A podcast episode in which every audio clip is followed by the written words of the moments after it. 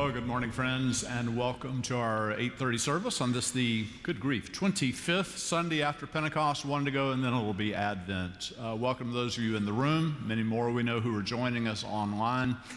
Uh, we're honored that you've come, and it's good to worship God together in this way. Some of you are visiting with us. We're we're very honored that you have come. Thank you. And uh, we hope you leave some contact information. Uh, I think there's a QR code you can use to do that. You could just hand me your phone number and uh, say, I'd, I'd, like to be friends. I'd like you to pray for me. I'd like to learn about the church. Whatever. We'd, we'd love to connect with you in that way. So, uh, my name's James Howell, and I'm up front this morning with my friend and colleague, Reverend Bill Roth.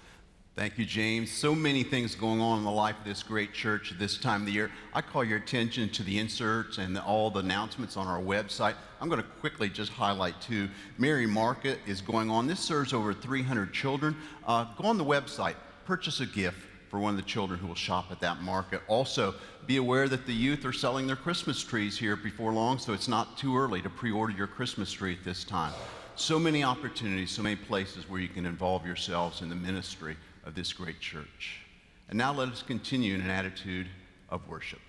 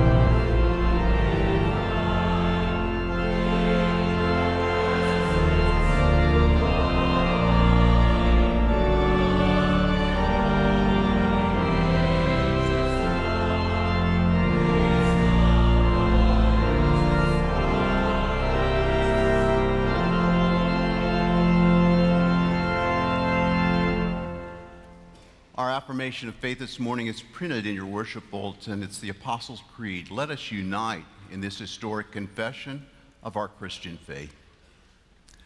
I believe in God the Father Almighty, maker of heaven and earth, and in Jesus Christ, his only Son, our Lord, who was conceived by the Holy Spirit, born of the Virgin Mary, suffered under Pontius Pilate, was crucified, dead, and buried the third day he rose from the dead.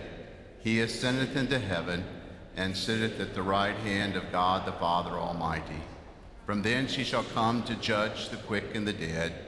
I believe in the Holy Spirit, the holy Catholic Church, the communion of saints, the forgiveness of sins, the resurrection of the body, and the life everlasting. Amen.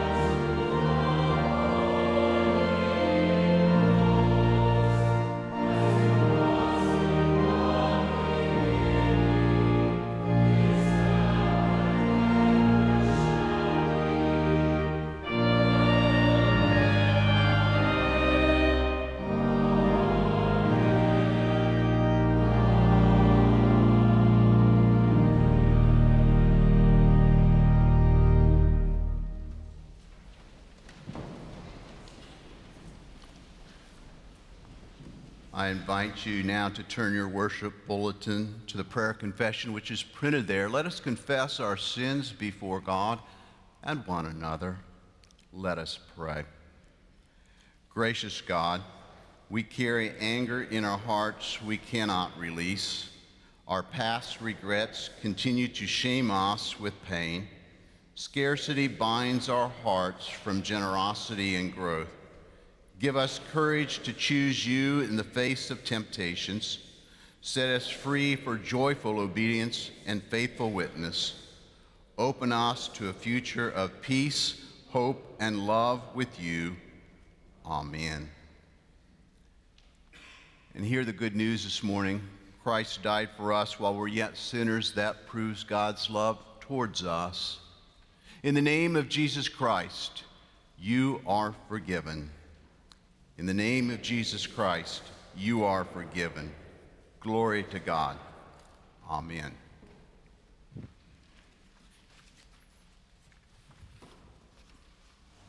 Please stand for the reading of the gospel.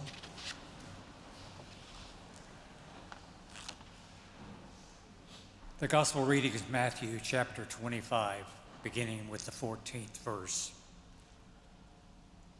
For it will be as when a man going on a journey called his servants and entrusted to them his property.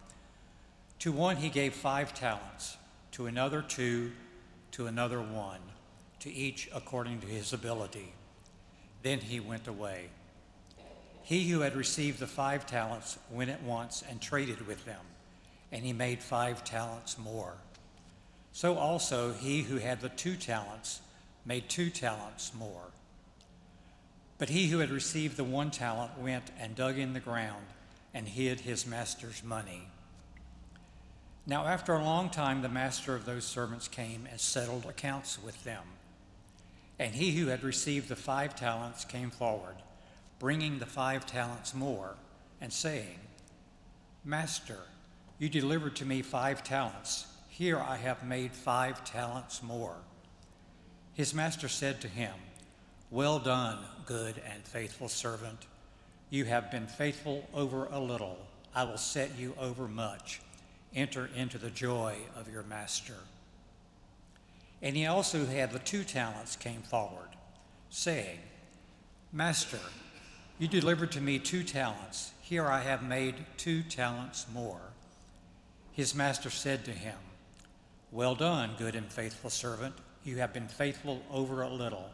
I will set you over much. Enter into the joy of the master. He also, who had received the one talent, came forward, saying, Master, I knew you to be a hard man, reaping where you did not sow, and gathering where you did not winnow. So I was afraid, and I went and hid your talent in the ground. Here, have what is yours. But his master answered him, You wicked and slothful servant, you knew that I reap where I have not sowed, and gather where I have not winnowed. Then you ought to have invested my money with the bankers, and at my coming I should have received what was my own with interest. So take the talent from him and give it to him who has the ten talents. For to everyone who has will, more be given, and he will have abundance. But from him who has not, even what he has will be taken away. And cast the worthless servant into the outer darkness. There men will weep and gnash their teeth. This is the word of God for the people of God. Thanks be to God.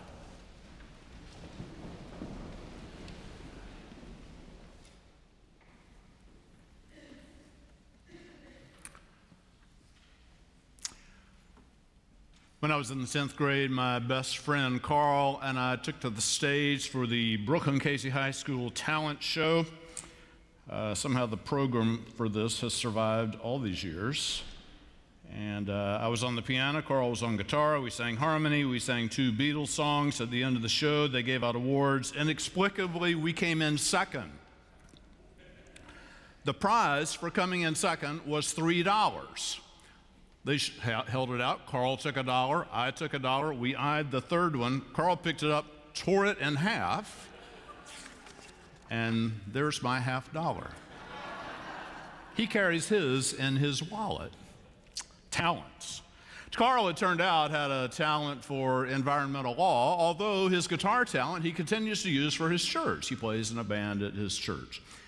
I, on the other hand, I'm just a musician wannabe uh, someday, maybe.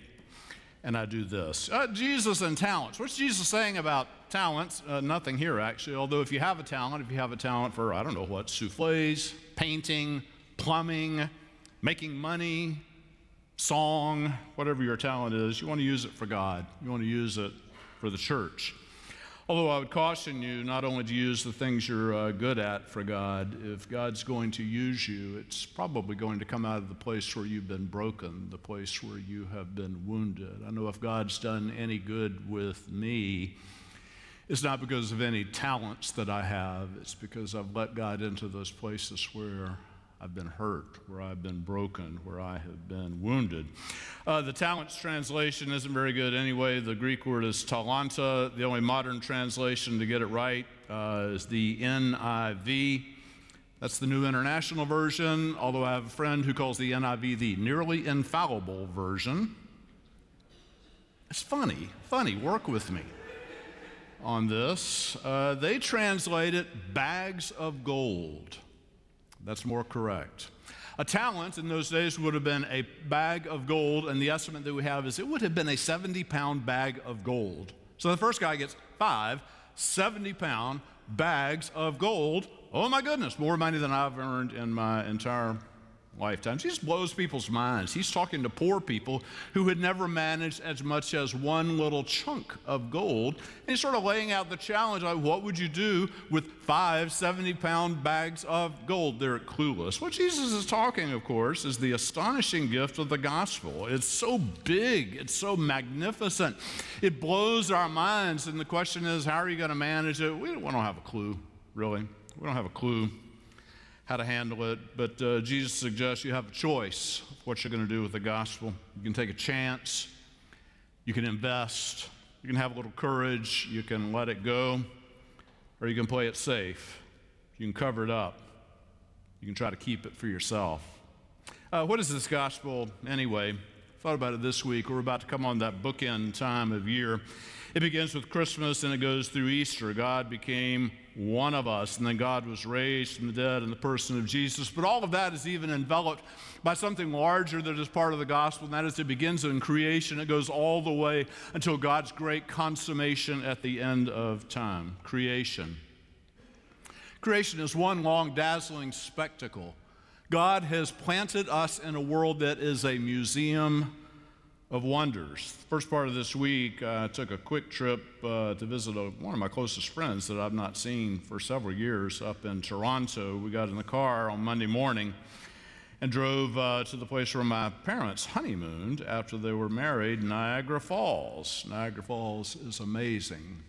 We pulled out our phones to try to get photos of Niagara Falls. People nearby were doing it, and it was interesting what they were saying as they were taking photos. People were saying things like, wow, or one guy next to me used a four letter word that I would never repeat in this place as he's taking a photo of Niagara Falls. My friend Jason told me, uh, Do you remember Rabbi Steve Sager? Yeah, Steve died this year. He's a great rabbi in Durham, had been a friend to both of us. He said, he told me that when he brought his children to Niagara Falls, the same thing happened. People were taking photos saying, using three and four letter words they, being Jewish, had a prayer committed to memory.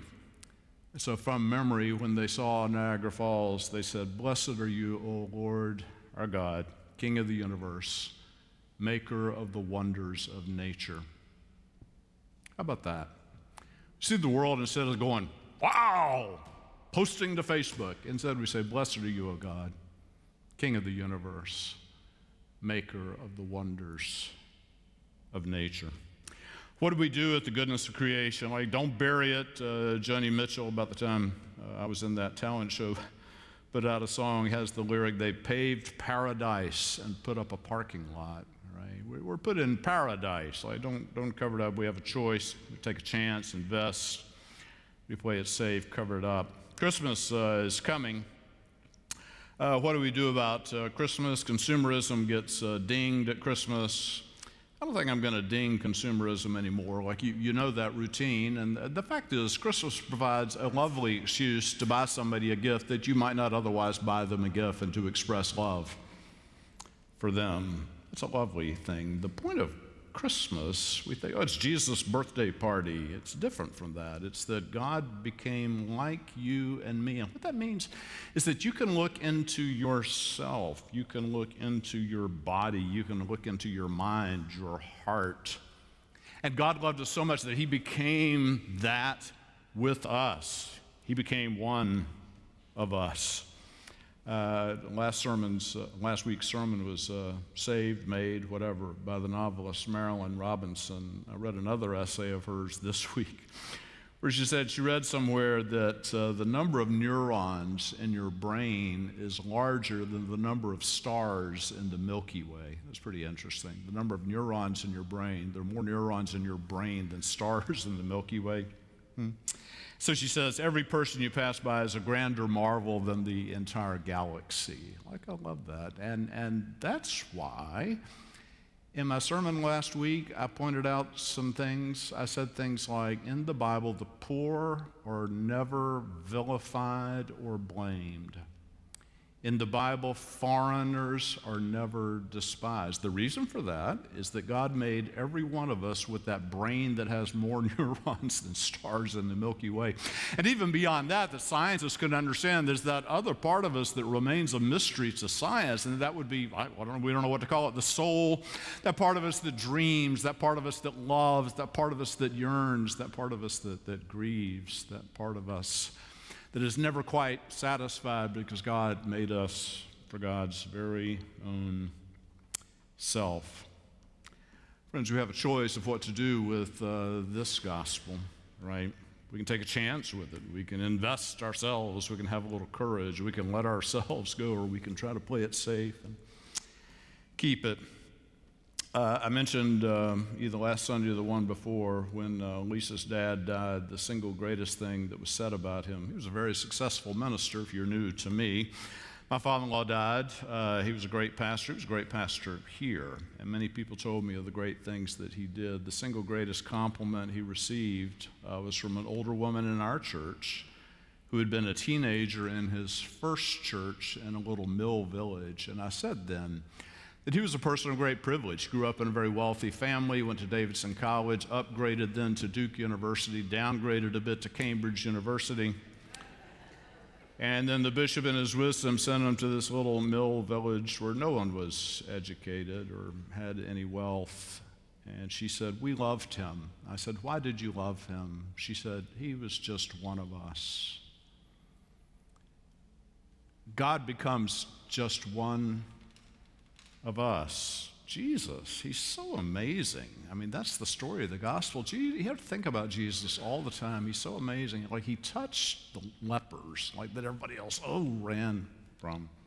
Jesus saw potential in just five loaves of bread. I thought, I think we can feed 5,000 people with this. Jesus had such lavish grace. He told a story about a man who had two sons, and one went away and squandered his living. When he came home, his father didn't say, I told you not to leave. Instead, he embraced him and threw a party. Jesus died. And he died because he touched the untouchables, because he said, Love your enemies, because it got on the nerves of the really religious people. I love the way that we sing about Jesus. I was trying to think this week of my favorite hymns. If I had more musical talent, I would sing them for you. We sing things like, beautiful Savior. Next month, we'll sing, O Holy Child of Bethlehem, descend to us, we pray. My grandparents used to love to sing, There is a name I love to hear, I love to sing its worth. Oh, how I love Jesus. At some point soon, we'll sing uh, How Great Thou Art. And when I think that God, His Son not sparing, sent Him to die, I scarce can take it in. Then Easter will be here before you know it. My favorite line that we sing on Easter is Soar we now where Christ has led. So beautiful. It's the gospel. My Aunt Barbara, uh, the last surviving sibling on the Howell side of the family of my dad's generation, died late uh, yesterday. And my cousins were all messaging each other like, oh, she's together now with her brothers and her sister and her parents and her son who died years back. They're all together. And that's true. They are together, and we can rejoice in that. But you have to say today that she's also now with all those other people. She's there with all the other people. But most importantly, she's there with Jesus. And she'll see Jesus clearly more than we even can now. He, he is an awe inspiring creature now, but she will be in his presence unalloyed and she'll be lost in wonder, love, and praise. We have a choice of what to do with such a gospel. We can believe, stick very close to Jesus, we can just cover it up, keep it for ourselves. God wants us to embody what Jesus was about, and, and, and here's the great part of the gospel is we get to be part of a church we get to be part of a church. This isn't one more club. We don't have fees, although financial gifts are welcome. You don't have to be vetted to get in. Uh, what we are here, it's not a club, it's not an institution even that you're a member of. We are Jesus now. We are the body of Christ. We're, we're, his hands, we're his feet, we're his eyes, we're his face, we're his smile. Hopefully, we're his smile. Uh, Lisa and I, night before last, watched the movie Barbie. I committed to myself when the movie began, I would work Barbie into my sermon. It was almost over, and I was giving up hope. But then Barbie suddenly said, I want to be part of the people that make meaning. I want to be part of the people that make meaning. And I thought, I do too. And you do too. We are part of the people that make meaning. There's no real meaning out there in the world. People are just chasing, they don't know what they're chasing or why they're chasing it or what they're running from or what their lives are about. They just keep moving and stay busy and have diversions. You don't have to think about deep things too much. But we're the people that make meaning. We're the people that offer meaning. I love our slogan for our building campaign Hope is here. Hope is here. That's, that's not bragging. It's just the truth. Hope is here. I was in a meeting the other day looking at our uh, building fund and, um, you know, and how do we finish that off, you know, the people that haven't been called to give to it yet, and so on. And uh, one guy in the meeting said, Hey guys, we got to remember it's God's church. It's so obvious. It's God's church, it's God's building, it's God's work. We are God's stewards. When I baptize children, I lift up that candle. Everybody thinks it's cute. I hope you listen to what I'm saying when I lift up the candle. I say to the child, and it's the word to the whole church let your light so shine that they may glorify your Father who is in heaven. Marilynne Robinson wrote this this week that's haunted me. What if the people who look at us see no works, or such as they see are stingy? The hopes that moved Christ are disappointed day after day because we stand between grave need and gracious heaven.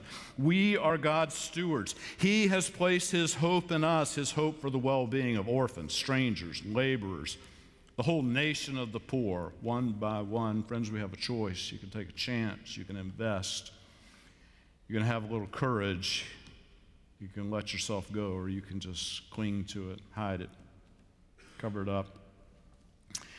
Uh, here's the thing in clothing, closing, kind of back to the talent show theme.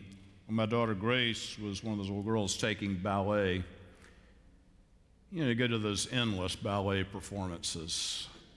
Uh, and and it, it's they're seven hours long. I don't know, and and you're there just to see one thing, and that's your little precious one to come out and do her little plie and a échappé, and you're ready to go home. But it goes on. It's lovely. We went to one, and uh, the leader of the group decided she wanted to interview some of the children. I thought, well, that's fine. So she got her mic, and the children were lined up, and she said, Children, the question I want to ask you is, what do you want to be when you grow up? She came to the first little girl and said, What do you want to be when you grow up? This little girl said, I want to be rich. I watched the mother dissolve in embarrassment. I want to be rich. I say, go for it. You want to be rich? Go for it. But friends, let's be rich in the things of God. Let's be rich in generosity. Let's be rich in prayer. Let's be rich in being the body of Christ. Uh, another talent show is the last one. My, my, daughter Sarah was five years old. She entered the church talent show, sang Somewhere Over the Rainbow. I played the piano. She sang she also inexplicably came in second. I just. And then when she got married, almost six years ago, she called me and said, Dad, you know how they have a first dance at the wedding reception? I held my breath, like, it's not a talent of mine. I said, Yeah, honey. She said, I, I don't want to do that. she said, Instead, I want to have a first song. She wanted me to play the piano she wanted to sing somewhere over the rainbow. And I think it's the dream of the gospel, not just a girl getting married. You know the words somewhere over the rainbow, way up high. There's a land that I heard of once in a lullaby. Somewhere over the rainbow, skies are blue, and the dreams that you dare to dream really do come true. Friends, in this place, uh, we hope you'll dream. We try to frame your dream. We try to let God frame your dream. We dream of Jesus. We dream of being Jesus. We dream of being the church, that we understand the phenomenal wealth that God has given us in this gospel and in our lives. It's just, it's, mind boggling. And we do have that choice. Like, you're going to hang on to it, hide it, or be bold, let it go. Uh, uh, how do we say it? My friend tore that dollar, divide the wealth. like, like we got it, let's divide the wealth and share it out there. It'll be precious to somebody one day. And the dream is that once we've done these things, God will say, Well done, good and faithful servant.